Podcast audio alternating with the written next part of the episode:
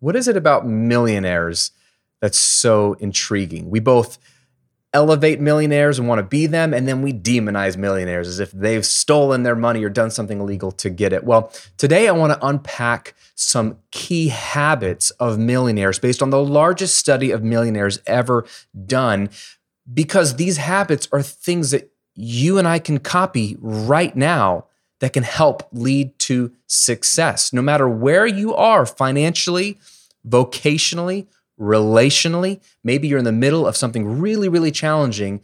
You can't control your circumstances, but you can control your habits. And today I want to share with you six powerful millionaire habits that you and I can copy.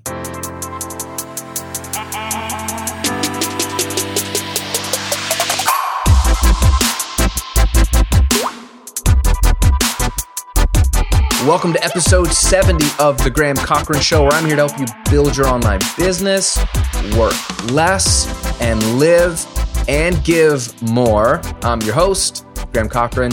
Honored that you would spend some of your day with me today. We're going to unpack, go behind the scenes of millionaires, not based on anecdotes or guesses, based on hard data and look at some behind the scenes stuff of what has led to their financial success because where there's financial success, a lot of times there is, in general, life success. And so we want to take a look at some of those habits today. I'm excited to break those down for you. Before we jump in, though, I want to give you something right off the bat we're talking about growing your wealth today. We're talking about growing uh, your income, perhaps. And so I want to give you a tool that will help you.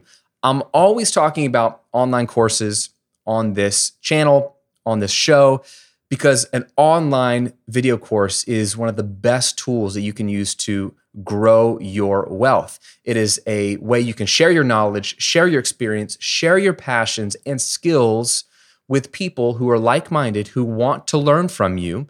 And you can charge a premium for that. And there's little to no overhead because it's digital and you can sell around the clock because it's digital and can be automated, which leads to passive income. So you can not only make a lot of money, but you can make it automatically, which is a crazy cool combination in the story of my life. And so I have learned over the last 11 years of selling digital courses how to make successful ones. I've made some bad ones too, but how to make successful courses. And I've launched courses that have done over a million dollars in sales and lots of courses that have done multiple six figures. But I want to boil down for you a simple checklist that you can follow to create your first six figure course, meaning a course that makes over $100,000. That would be amazing. And so I've boiled it all together for you into a simple PDF. It's my six figure online course checklist that walks you through the four steps that I use to build and sell highly profitable online courses. And I want to give it to you absolutely free. Just go to grahamcochran.com slash six figure course. That's the number six. Six figure course. Or if you're watching on YouTube, the link is below this video in the description. So click on that. It's absolutely free. It's a PDF. It's going to walk you through the steps. It's going to be a checklist format. It's going to walk you through a lot of mistakes that I've made in building online courses and how to know what to build, how to build it, how to sell it, and how to make it reach the six figure status. So hopefully that'll help you in your journey. I know a lot of you watching and listening have started to pivot into online courses this year because of the pandemic. Uh, and a lot of you have started in previous years but haven't quite hit that six figure mark with your courses. Maybe you've made $5,000 or $10,000. How do you sell a course that makes over $100,000, maybe even a million dollars? Well, this is everything I've learned about how to do that package into one little PDF. So it's free. Enjoy it at grahamcochran.com slash six figure course. Okay, let's jump into the millionaire habits. Um, I love reading about successful people, whether it's biographies or autobiographies, listening to interviews with successful entrepreneurs or leaders, inventors, um, world changers. Because to do something great, you have to do something different than what everyone else is doing. It, it doesn't mean you have to do something crazy, although there's some people that do crazy cool things. But by definition, to be extraordinary is to be more than ordinary. Uh, everyone else is ordinary. So if you want an extraordinary life, you have to do things that are a little outside of the norm to get outside of the norm results. So I'm always interested in people's habits. And, and that becomes trendy. I mean, a lot of people are talking about habits and morning routines. That always blows me away that morning routines are the things that people want to go to. And I think the book Miracle Morning made it made it really, really popular. And I think there is something to how you start your day to be sure. But it's hilarious how we've obsessed over what do you do in the, in the first hour of the day? That's the secret. It's not the secret. It is part of the secret, as you'll see in a minute, uh, but it's not the whole secret. It's really just that's just one microcosm of looking at successful people and what they do differently than you and me. And we're going to go into these habits in just a second and break them all down, super practical. But just a preface to you, because you might be the kind of person who sees these habits and you're going to be one of two people, maybe three, three people. One person is just going to accept it and be like, this is awesome, and I'm going to do it and be encouraged. And that's my hope for you, honestly, because I want you to do these things. But there's two other camps that you might fall into. One is you could say, that stuff's stupid. That stuff's simple. How's that going to make much of a difference? So you almost discount the habit because it seems overly simple to you. And I would just caution you to sort of check your pride at the door, check your ego. And I don't know, you know, your personal situation. So you're going to have to do business with yourself, but maybe you should be honest with yourself and say, well, am I as successful financially or vocationally as these people are? And if not, then why am I make funning, making fun of their habits? You know, it's easy to make fun of someone's habits. It's easy to make fun of what people do or say, that's stupid, that's not going to work. But are they successful? Are they where you want to be? Then maybe there's something to it. And don't confuse simplicity with ineffectiveness, right? Simplicity is the most wonderful thing of all. We don't want complex answers to our problems. Complexity is, is I think, to be avoided at all costs, if possible. Now, by nature of certain things, some things have to be complex, but you should make them only as complex as they absolutely need to be. Simplicity should always be the goal, whether you're designing a product, whether you are writing a song, whether you're creating a financial plan, like simplicity is always better. So don't confuse simplicity with like, it's not going to work or it's not sophisticated enough. Simplicity is usually a clue to success, in my opinion. So you might be one of those people. The other person you might be is someone who goes, Oh, but I can never do that. I'm never going to be able to change my habit. So you almost self loathe. You're, you're just hard on yourself. You get deflated. It doesn't encourage you to hear their habits. It almost beats you down because you're like, oh, but I'm not like that. I'm not disciplined in that area. And I would want to encourage you to say, don't take this episode as a look at how great these people are and look at how stupid you are or how you're not doing enough. I tend to fall in that camp a lot of times. I'm really hard on myself. I don't notice it, but it's like an inner critic. It's an inner monologue that says, Graham, you could have done better or you could do better. And dude, that's a, it's a handicapping uh, mindset to have. And I just know that from experience. So if you're that way, hear me out. You're, you're, you're in good company, for one. But two, this is more of an episode to open your eyes to simple stuff. These are simple things, my friend that these millionaires are doing. Super simple. And I'm going to walk you through the six ones that I thought were the simplest, most helpful because I've seen them work in my life and most easy to copy. You don't have to do all six. I mean, eventually that would be awesome. But as you listen to the six, I want you to think about one that you can implement right away. And we'll come back to that at the end of this episode. Okay. Don't be overwhelmed. Don't be discouraged. See these as lifelines. Someone's handing you a lifeline. They're handing you a rope. You're out drowning in the sea. You're treading water. Don't be discouraged that you're treading water and they're on the, the shore and they're living a great life and you're not. You're just looking for help.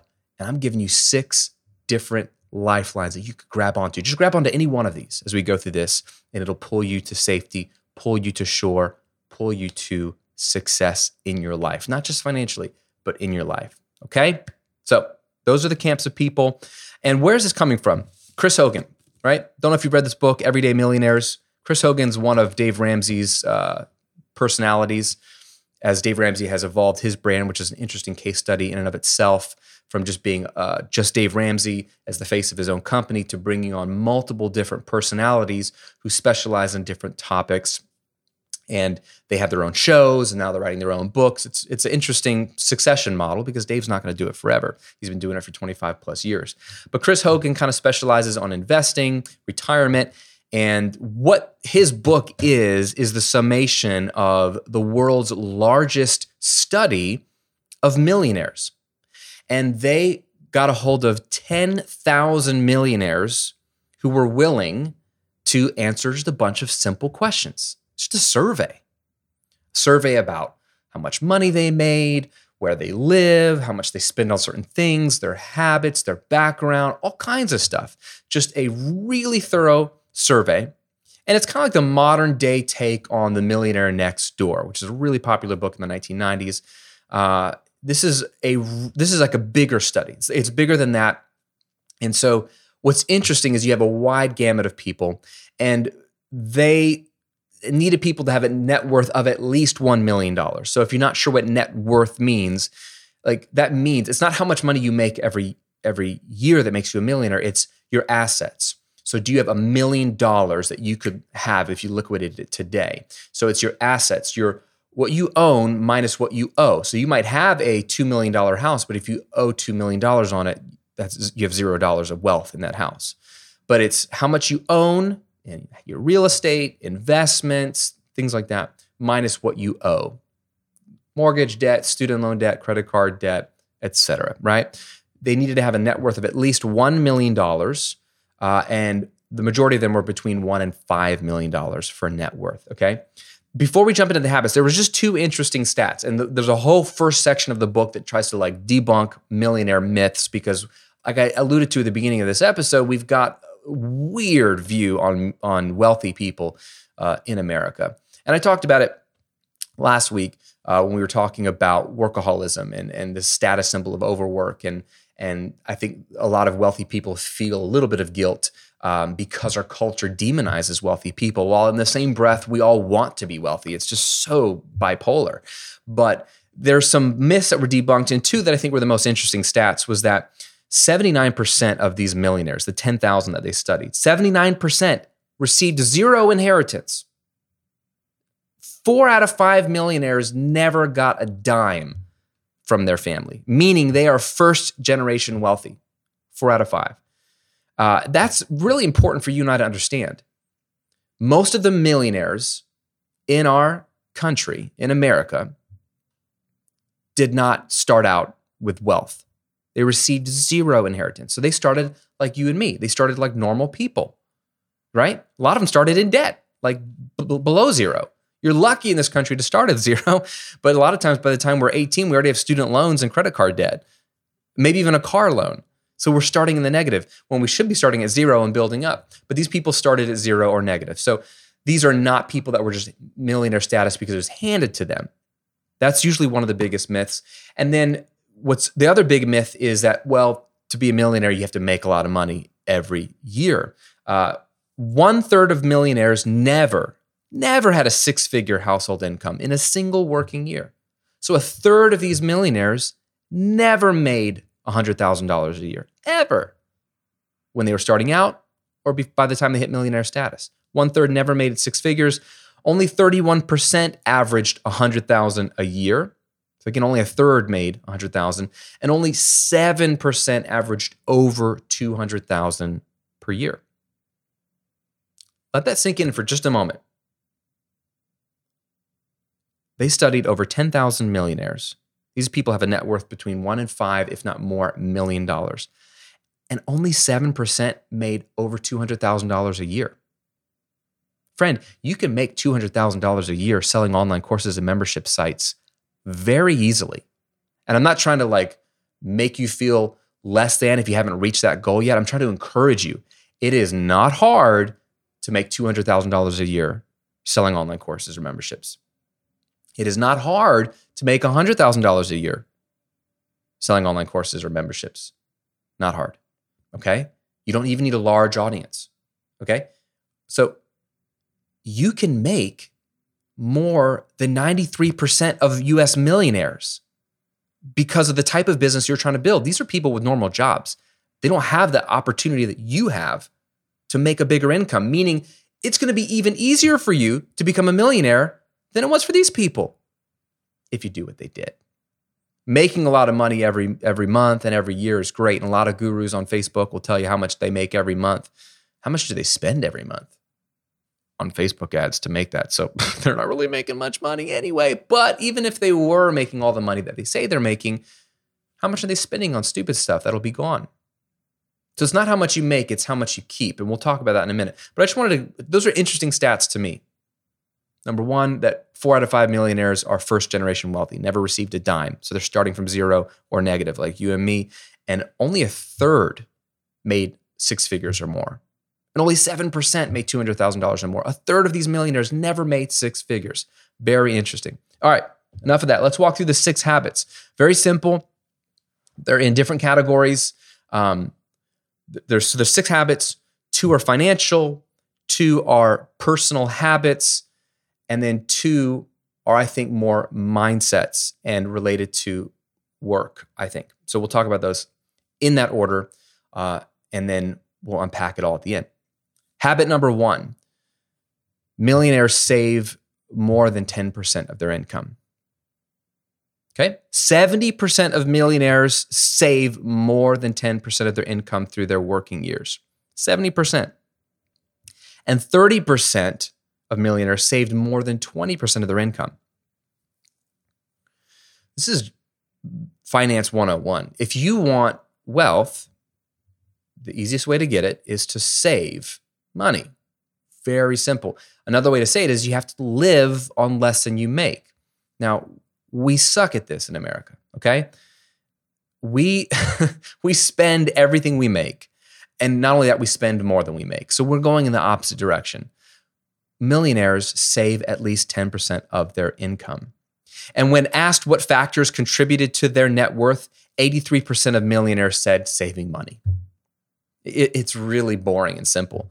It was like, well, we, we just always saved money every single month in good years, bad years, good months, bad months.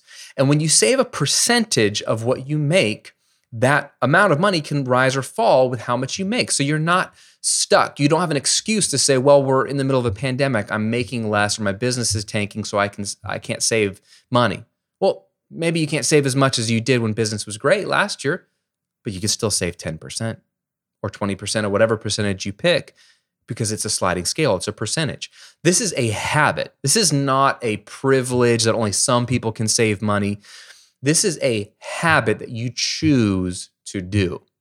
And until you choose to save money every month, good times, bad times, you will never, ever get ahead.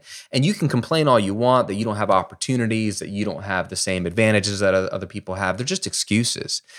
There is no one stopping you from saving money? No one.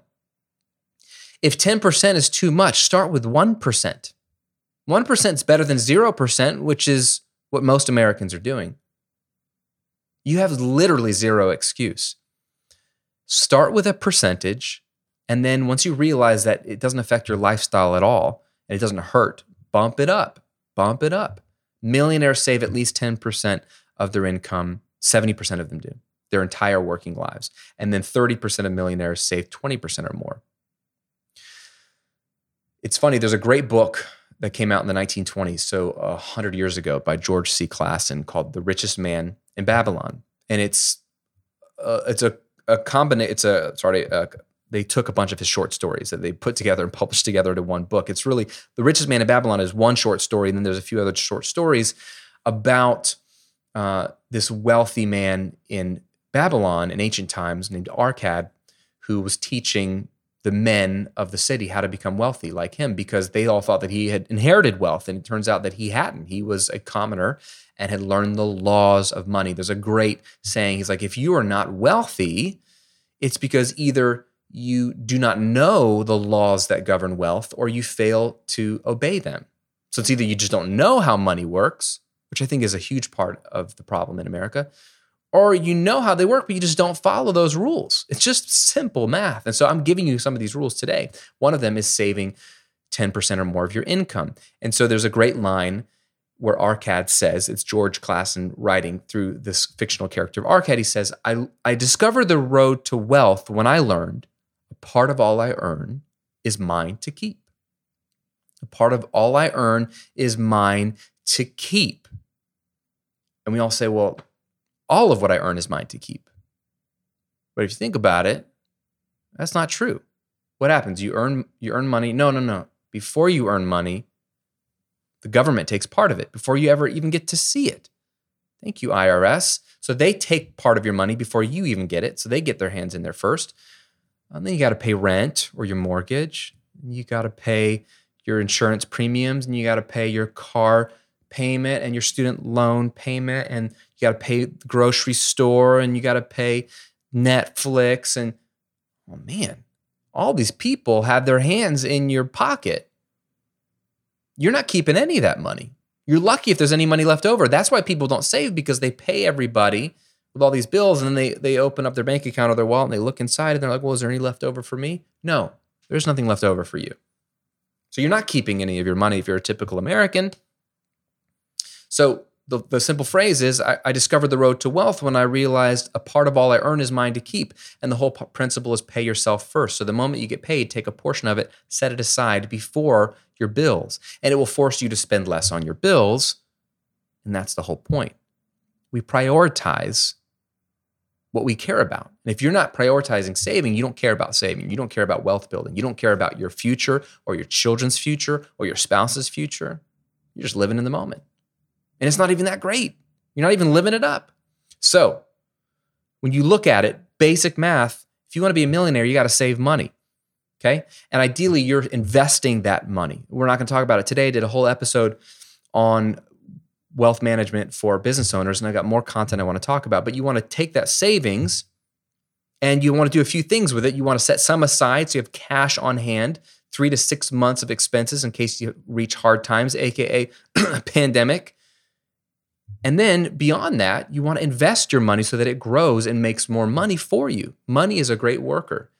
It can make more money for you. So that's when you're investing in stocks and bonds and real estate, other businesses, things like that. So that's habit number one that you can start today.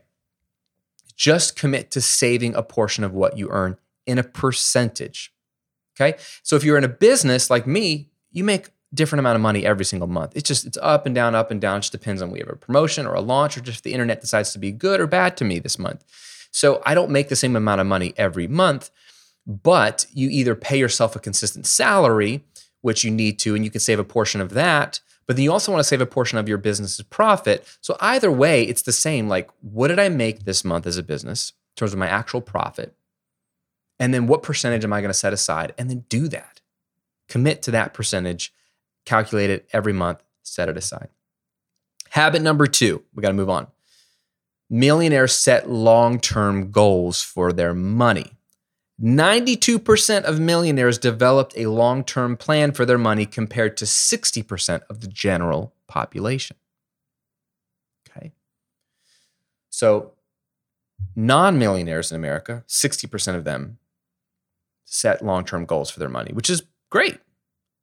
But of millionaires, you look at millionaires, 92% of them do. And you see the difference maker, right? They're 50% more likely to have long term goals for their money. So that begins with committing to saving 10% or more of your income every single month. But what other goals do you have? Do you just think about putting food on the table today and that's it? Or do you think about a year from now where you want to be financially? Or do you think about 10 years from now? Where do you want to be financially? Or does that just overwhelm you? Like, I, I can't, I can't think about 10 years from now. You need to. If you don't, you know what's going to happen? Life's going to fly by, and 10 years from now, we're going to be having the same conversation. Oh, crap, I'm 10 years older. I don't even know what happened in the last decade. I'm not a millionaire yet. I'm not even moving in the right direction of wealth building and uh, flexibility and freedom, right? It's, and it's not just about money. That's why I'm all about not just growing your online business, but what's the second part of my tagline for the show? Working less. And then what's the third part? Living and giving more. They all go hand in hand, right? Growing your wealth is one thing, but working less while your wealth grows is even better. And being able to live and give more of yourself, which is the whole point of working less, is to be able to live and give more. See how they go together? That's not going to happen. You're not going to drift into that. Nobody drifts into becoming a millionaire.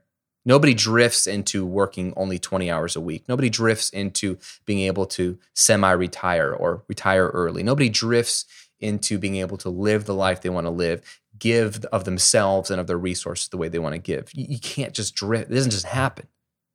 Intentionality. 92% of millionaires have a long term plan for their money. So I love, you know, I'm not, I don't know where I think about Tony Robbins completely, but there's a lot of things he says that I really love. One of those is people overestimate what they can do in a year, but they underestimate what they can do in a decade. And he's absolutely right. Like a decade is a long time.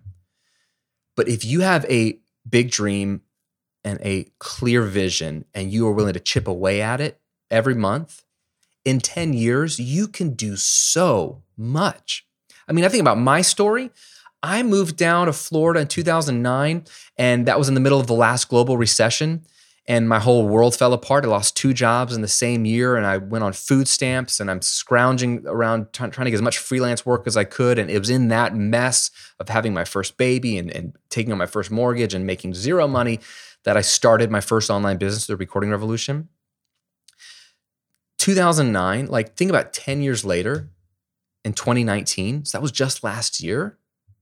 I went from having like no money, no clue what's going on to now having two successful businesses, having impacted millions of people all over the world, having automated businesses that pretty much run for me with minimal effort. It substantially increased my net worth. Have been able to give away, I haven't done the math if I've been able to give away a million dollars yet. I need to do that math. I'll get back get back to you on that. That's one of my goals is to be able to have given away a million dollars and then move on. Like so much has happened. Like so much that if you told me 10 years ago, like, yeah, all this can happen 10 years, I'd say that's impossible. That's it's gonna take forever for that to happen. And I was so concerned about what can I do this year? I gotta be I gotta be wealthy this year. But that's the whole thing that Tony Robbins is saying. People overestimate what they can do in a year. This year, I'm gonna become a millionaire. Uh, probably not. But then they failed to plan for 10 years. Because like, oh, that's that's nothing's to happen in 10 years. Oh, it's so far in the future. I got to deal with a pandemic. Well, yeah, you got to deal with a pandemic. Yeah, you got to take care of the here and now, but not at the expense of the future. So, what are your long-term goals financially? Where do you want to be in 10 years financially? Do you want to own a house? Are you renting and you want to own your house? Do you want to own it free and clear? I paid off my house a couple years ago. Feels great to not owe anything to anybody. Just it's like actually my house. Do you want to pay off your house in 10 years? Do you want to have a business that's generating $150,000 a year with only 5 hours a week of work? Very doable. Just keep listening to what I'm talking about. I'm going to keep helping you on that goal. Is that your your vision? Or do you want to have enough saved up and invested in your your investment accounts plus enough automated revenue coming in your business that you can travel six months out of the year? Uh, like, what do you want to do? Do you want to put your kids through college debt free? I do. I don't want my kids to borrow any money to go to college. I don't even know if they want to go to college, but I at least want them to have that option without student loans. Do you want to give $500,000 away over the next 10 years? I think that's an awesome goal. Like, what do you want to do financially? Write it down and then backtrack. What is it going to take to do that? If it sounds overwhelming, what's the first step to researching how to get there? Just do the first step and just research the first step. You can't even do the first step, just research the first step. It's the people that look to the future and plan that become successful. It's that simple. Now, the only caveat is if you are a futurist like me or want to be one, I'm, if you take the Strength Finders test, I'm a futurist. I rank really high on future thinking. Where is this all going? I, I think about momentum for the future, which is a great quality. It's also an awful quality because I can hold my plans too tightly. If 2020 has shown us anything, it is that plans need to be held loosely. There is so much out of our control. I know the mantra in the West and, and in modern times is you are the captain of your ship, you are in control of your destiny. And there is part of that that is true. Long term planners that have a vision, that have a goal, tend to get there more than people who just drift through life. So, yes, no one's going to make you do anything. It's up to you to go in the direction you want to go. But there's a part of that mantra that's absolutely bogus, which is you do not have control of your ship, okay? Because you don't have control of the sea, okay? Maybe we can control the ship, where we steer, how hard we row, how well we stock the ship, who we have on our ship with us that can help us. But we have no control over the frickin' ocean. Storms are gonna come, waves are gonna come, The wind's going to die down. That's the life part of it, right? The ocean part. And 2020 has reminded us of that. Every nine to 10 years, we have a recession, and that reminds us that crap, we're not in control. Every time you lose a job, oh, I'm not in control. Every time you have an illness in your family that threatens the life of a loved one or yourself, oh, I'm not in control. That's life. That's life. We're not in control. So we plan, but we hold those plans loosely, right? In the Bible, God teaches through Solomon in the book of Proverbs that man plans his path, but God determines his steps, right? It, it's, it's describing this beautiful paradox of it's okay to plan, it's good to plan, and you should have a vision and a plan, but ultimately, God's in control of what happens. Now, that's a whole nother discussion because you may not like what's happening in your life. And so you might be angry at God, but you don't know the whole story. I don't know the whole story. There's things that were really bad in my life that I was very angry at God for, but I couldn't see what it would turn into. Maybe we won't see until the end of the age, but God's doing things and somehow it connects with our steps. So plan, but hold those plans loosely, okay? Habit number three. So those are money related habits. You save 10% of your income, millionaires do, and they set long term goals for their money. 92% of them do. That's insane. Habit number three oh, millionaires exercise three times a week. Interesting. I thought this was fascinating. 80% of millionaires exercise three times per week compared to 55% of the general population. And that was fascinating to me because when I think about millionaires, I don't think about their physical habits. I'm just thinking about their financial habits. That was a huge statistic. So 55% of the general population exercise three times a week, so about half, where 80% of millionaires do. What does it tell you? That there's some correlation. I don't think if you go exercise, if you go for like a run three times a week, I don't think you're going to find a million dollars in your bank account, right? Correlation does not equal causation. But where there's correlation, there's something to pay attention to. That's the whole point of looking at habits of successful people. One habit doesn't cause the result, but there's generally a correlation. So what is the correlation between you know nice exercise habits, consistent not just like every once in a while they exercise, but they're consistently 3 times a week exercising and being millionaires. It's probably a combination of discipline. If you're disciplined enough to exercise three times a week, you're disciplined in other areas. It bleeds into other things. That's why discipline, I think, is the number one quality of an, of an entrepreneur. Is if you can be disciplined, well, maybe it's the second quality. I'll go back and listen to my own episode. But if you can be disciplined in one area, discipline spreads. It's like fire, right? it's so hard to get going but if you can get a spark of a flame of discipline, you can light that discipline on fire, everything else in your life, and you can become disciplined in other areas. So people who are disciplined with their health tend to be more disciplined in their relationships, in their marriages, their finances, in their business, in their spiritual life, in their morning routines. That's why people are obsessed with morning routines. So, what's your exercise habits look like? Do you already exercise three times a week? If so, that's awesome. You probably already feel a lot of the benefits, not just the health benefits, the clarity of mind, the, the focus when you get into the office, self confidence. This is one of my favorite things about exercise. You feel good about yourself, and when you feel good about yourself, you you position yourself as confident. And when you position yourself as confident, people trust you and respect you and like you. Sounds unfair, but it's true. Like what you think about yourself is projected to other people.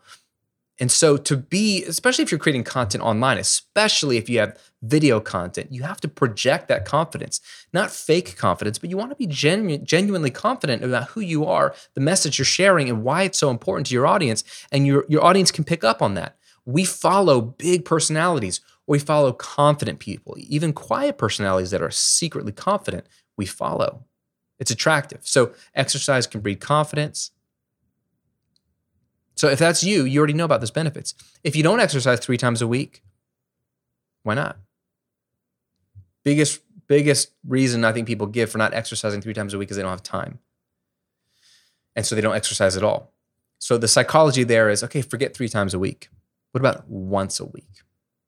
I know you want to be a runner and you want to run three times a week. You want to run a 5K every every time you run three times a week, but you don't have time, so you don't run at all. That makes that absolutely no sense. If you can't run three times a week, that means you should run whatever you can't run. Don't go from I wish I could run three times a week to well, I'm just not going to run then because I can't run three times a week. It's ridiculous, right? What about one time a week? Can you do that? Can you do that consistently for a few weeks? Start there. Start with push ups, right? Start with yoga. Start with something one time a week. Gradually work yourself up to three times a week. That's what 80% of millionaires do. Very interesting. Habit number four millionaires wake up early. Oh, man. 70% of millionaires consider themselves early risers compared to 44% of the general population. Okay, I'm gonna be honest with you. I hate this one. I hate waking up early in the morning. I'm a night owl. I love evenings. Uh, I love sleeping in. I hate alarm clocks. Uh, two years ago, though, we moved our kids to a new school and it was further into the city than where we live currently and the school started an hour and a half earlier than the previous school did so that combination meant we had to get up super early and leave the door super early so uh, get out the door super early so when in the past i would be leaving the house at 9.30 to drop my kids off at 9.35 in the neighborhood now i got to be out the door at 6.55 so i can like drive through traffic and drop them off at the school now this school is amazing grateful for this school. It's worth it. Otherwise, I wouldn't sacrifice like we're doing. But man, that was punishing. To be leaving at 6:55, if I want to have time to get dressed, to take care of my kids, make sure they have breakfast, to have time to read my Bible and pray, like any of that stuff, you, back up the clock and you're like, oh, I got to get up at 5 a.m. It's, it's the worst. But at the same time, it's a habit that you develop and you become used to it. And it's funny when I start waking up at 5 a.m. because in the summers I just let that go to pot because I'm like, ah, I don't have to drive in there. We'll just wake up whenever, and I'm a little more lax. But school year just started back up, back to 5 a.m. Wake up times. It's hard at first, but it forces you to go to bed a little bit earlier, which forces you to become disciplined with your time. But man, it's interesting. Everyone I talk to who's super successful wakes up early. Now, we kind of joked on like Tim Cook of Apple last week about waking up at 3:45 a.m. I mean, some of these people are like overachievers. I'm not really an overachiever. Uh, I just got to get my kids to school. That's the only reason why I wake up that early. Uh, but you see this habit with every successful person I've ever listened to an interview or read their biography. They wake up early, and I think that's because they are excited about the day. They are excited about what they're going to do. They are ready to tackle it and they want some space for themselves to have clarity of thought, to have vision because they're thinking ahead, because they're planners, because maybe they need time to exercise and they're busy. You see how these things all work together?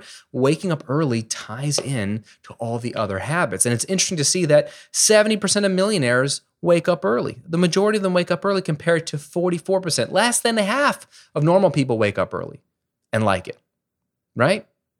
So, Waking up early is a habit that you can start today. And you don't have to wake up at five.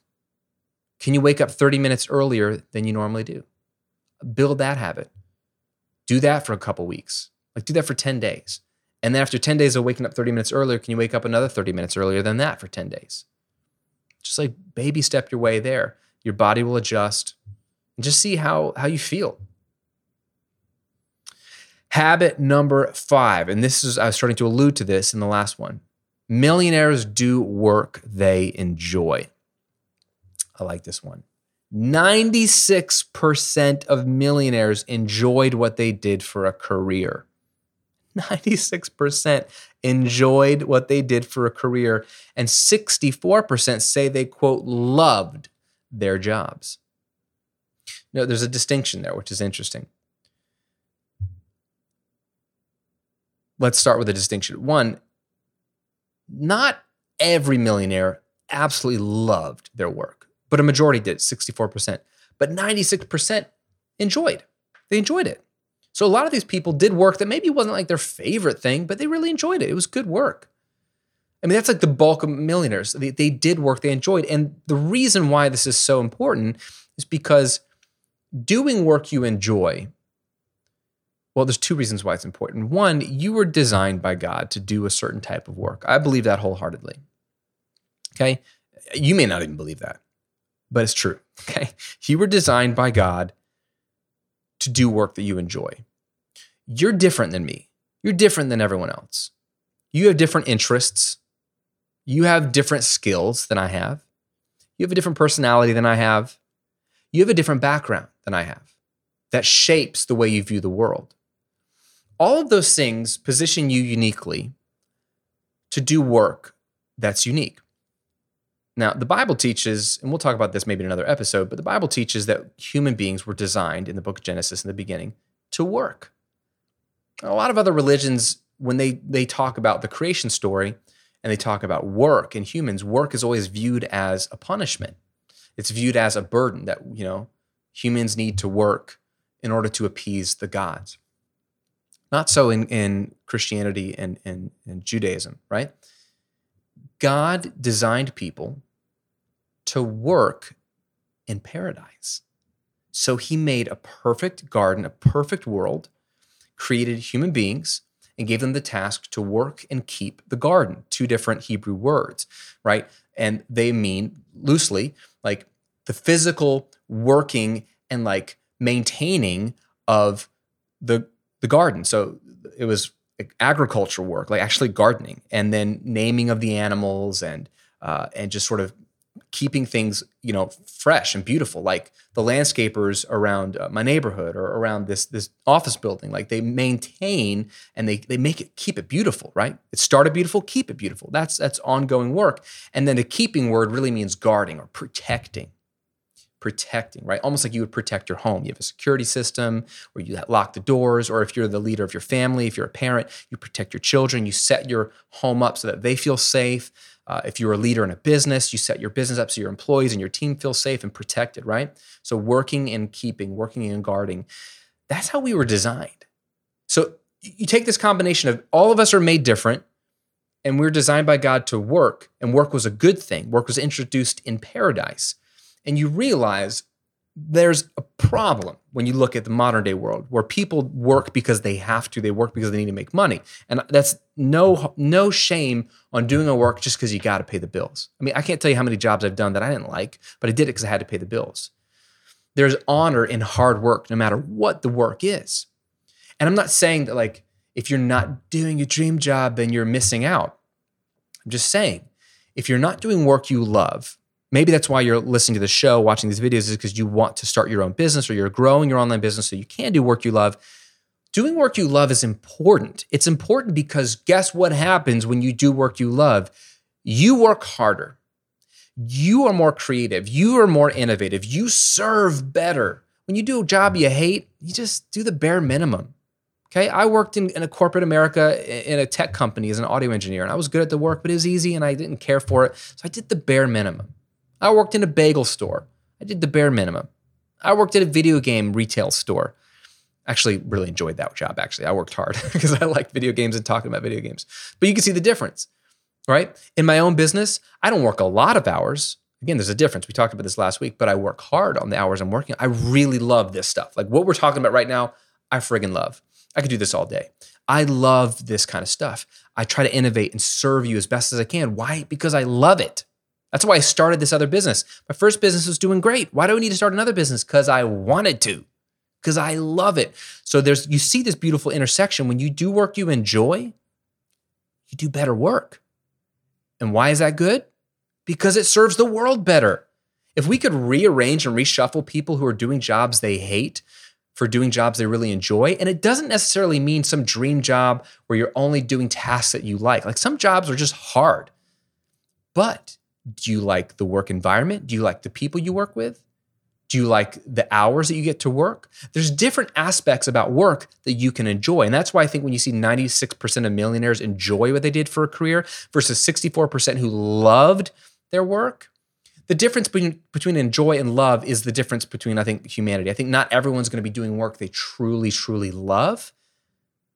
But positioning yourself to do work that you enjoy versus work that's soul sucking is very important. You don't need a dream job. You don't need a dream job. But you do need to do work that you can enjoy. That's why a couple weeks ago I talked about the dark side of online business. Running an online business is not just all, you know, butterflies and rainbows. It's it's not always easy or always fun. You know, eh, there's a lot of stuff I didn't even talk about in that episode, like when people criticize you online. It's really hard. I mean, I've been doing this for 11 years. It's still hard to hear really mean things said about you when people don't even know you and you're giving away like amazing stuff for free and they just say awful things about you. Like, that's hard. There's no way that gets easy, right? You just have to ignore it. But online business has hard aspects of it that I don't like. Ask my wife. Like, I'll complain about work still. you know, there's still stuff for me to complain about. It's not a dream. But you know what? It's work I enjoy. I actually do love the work I get to do, but not all of it is super, super fun. And we need to be honest about that. But you certainly need to position yourself to do work you enjoy because you will work harder at it. You'll be able to sustain a career longer, which will allow you to create millionaire status, create more wealth that you can enjoy and give away. If you hate your job, you're going to always be looking for something else and you're going to be doing the bare minimum and you're going to be just shuffling through life. I think you were designed by God to be creative, to be hardworking, to feel alive when you're working. And if you don't feel that in the current work you're doing, what can you do today to take a next step to in the next two years max to position yourself into a whole new career? You could do this. Maybe it is starting an online business and that's why you're following. I want you to do that. I want you to do that. I want to help you do that. Okay. So millionaires do work they enjoy. And the sixth and final habit that I wanted to pull out from this book and the study was that millionaires give money away. It's crazy. 55% of millionaires give to others regularly, compared to 28% of the general population. Interesting. So, one quarter, so one out of four Americans actually give money regularly, which is sad, which is super sad. I know that it's it's easy to criticize me when I talk about giving right now in our current economic climate. But I think that's BS. I think it's an excuse. To not give when money's tight is, is just a choice, it's a mindset. If you won't give when money's tight, you're not going to give when money's aplenty. You're just not. Everyone thinks when I make more money, when I have more money, when I'm a millionaire, when I'm making six figures, whatever your barometer is, then I'll give money. I would love to be philanthropic. No, you won't. You think you will, but you won't. Why? Because the more you have, the harder it is to give.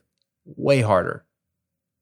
Way harder. Trust me. It was way easier for me to give 10%, 15% of my income away when I was making $30,000 a year than it is when I'm making over a million dollars a year it is way harder because those numbers are really big and you think, oh my gosh, I could I could buy another rental house cash with that right now. Ugh, do I really want to give it away? I could be more comfortable. I could have even like it's just so much harder. You have to build in the habit when the numbers are small. It's the same as saving money. If you don't save money when money is tight, you're not going to save money when you have more of it. You're just not. It is a habit, okay? So give money away now. Again, pick a percentage. Pick a percentage. The way Shay and I do it is because it's, you know, we don't have a, a, set salary necessarily. I mean, we take a set salary from the business to pay our bills, it's the same, but we have profit that goes up and down in the businesses, and that's still ours to do with as we like. Um, but we we've committed uh, in the last, you know, in the last few years, we shifted to a percentage model as the numbers got really big and they were changing, and it was hard to really predict where we were going to be. We committed to a percentage of our business's profit. And so over the years, we tried to increase that percentage so that it feels sacrificial to us. Because the more you make, you know, if, if like if you are religious at all, if you come from a Judeo-Christian background, then you've heard of a tithe or giving 10%. And I think that's a great place to start. I think everybody should give 10%. There's plenty of non-religious people, you know, who would label themselves as atheists or agnostics who give 10% of their money away when Christians historically give maybe 2 to 2.3% of their money away, which is super sad. People who don't believe in God will give more money than Christians. What, what, something broken there. That's another story for another day. But you know, we've started with 10% because we see that in the Bible. It's pretty clear as a pattern to at least be a starting point. It's not like a checkbox of great, I gave 10%, that's it. But we feel like, man, God has entrusted us with more wealth. 10% of $30,000 is a sacrifice. 10% of $100,000 is a little bit less of a sacrifice. 10% of $500,000 is not really a sacrifice at all. And as the numbers go up, it's just, you don't even feel it doesn't affect us. And we have committed to giving sacrificially. We see that as a pattern in the Bible that you should give in a way that it actually costs you something. Um, in a way so that we interpret that to mean that like it affects our lifestyle somewhat uh, money we could have done this with even though i feel like we live a great lifestyle we still could have done this or saved this so i, I always want to feel it so we've increased our percentage greatly over the years and so what we do as business owners is every month we look at the profit that our business brought in in the previous month and we have committed to a percentage. So if it's a huge month, we get to write bigger checks. If it's a smaller month, it's smaller checks. We've predetermined the percentage. You can do that too. And according to the study, the general population, only 28% give regularly. One out of every four gives anything at all regularly. But 55%, half of millionaires give regularly. And 70% of those who do give that are millionaires set some of their income aside every month. So it's systematic. It's not just how a lot of millionaires give, which is in big chunks as a donation to that organization or at the end of the year before the tax bills due a lot of wealthy people give in big chunks sporadically. I'm not, I'm not judging them on it, but millionaires, it seems like in this in this study, 70% of those who do give, not just give in big chunks every once in a while, but they give systematically every month. And I would recommend you do that. Whether you give to your church or your synagogue or you give to a nonprofit that you really care about. Like my wife and I are really big supporters of Compassion International that help alleviate children all over the world out of poverty through a sponsorship model, through a local organizational model. It's not Americans or Europeans or Australians coming into third world countries and, and solving their problems. It's we are supporting their local community and their pastors and their local uh, or leaders to like pull these children out of poverty. Uh, through a really proven model, and they are very frugal and they're spending so 83% or more of all donations goes directly to the field, and so they keep the overhead low. We love Compassion International. You can go to compassion compassion.com or compassion.org to check them out. But we give directly to them. Um, but whoever you give to, if you commit to giving a percentage every month, you're really going to help that organization out because then they can have a dependable income stream as opposed to the one off donation. So I would highly encourage you to think about picking a percentage and committing to who you're going to give it to and give regularly. You will be a huge blessing to that organization. So this is one of those intriguing habits, giving money away that people don't think about with millionaires. But I've studied a lot of millionaires. Uh, Sir John Templeton, who recently passed away in the last few years, billionaire investor, um, right? He helped fund Franklin Templeton Investments. Christian, amazing story. But he was tithing, giving a 10% of everything he made when he was making like $100 a week. Like he he committed to giving when he was broke.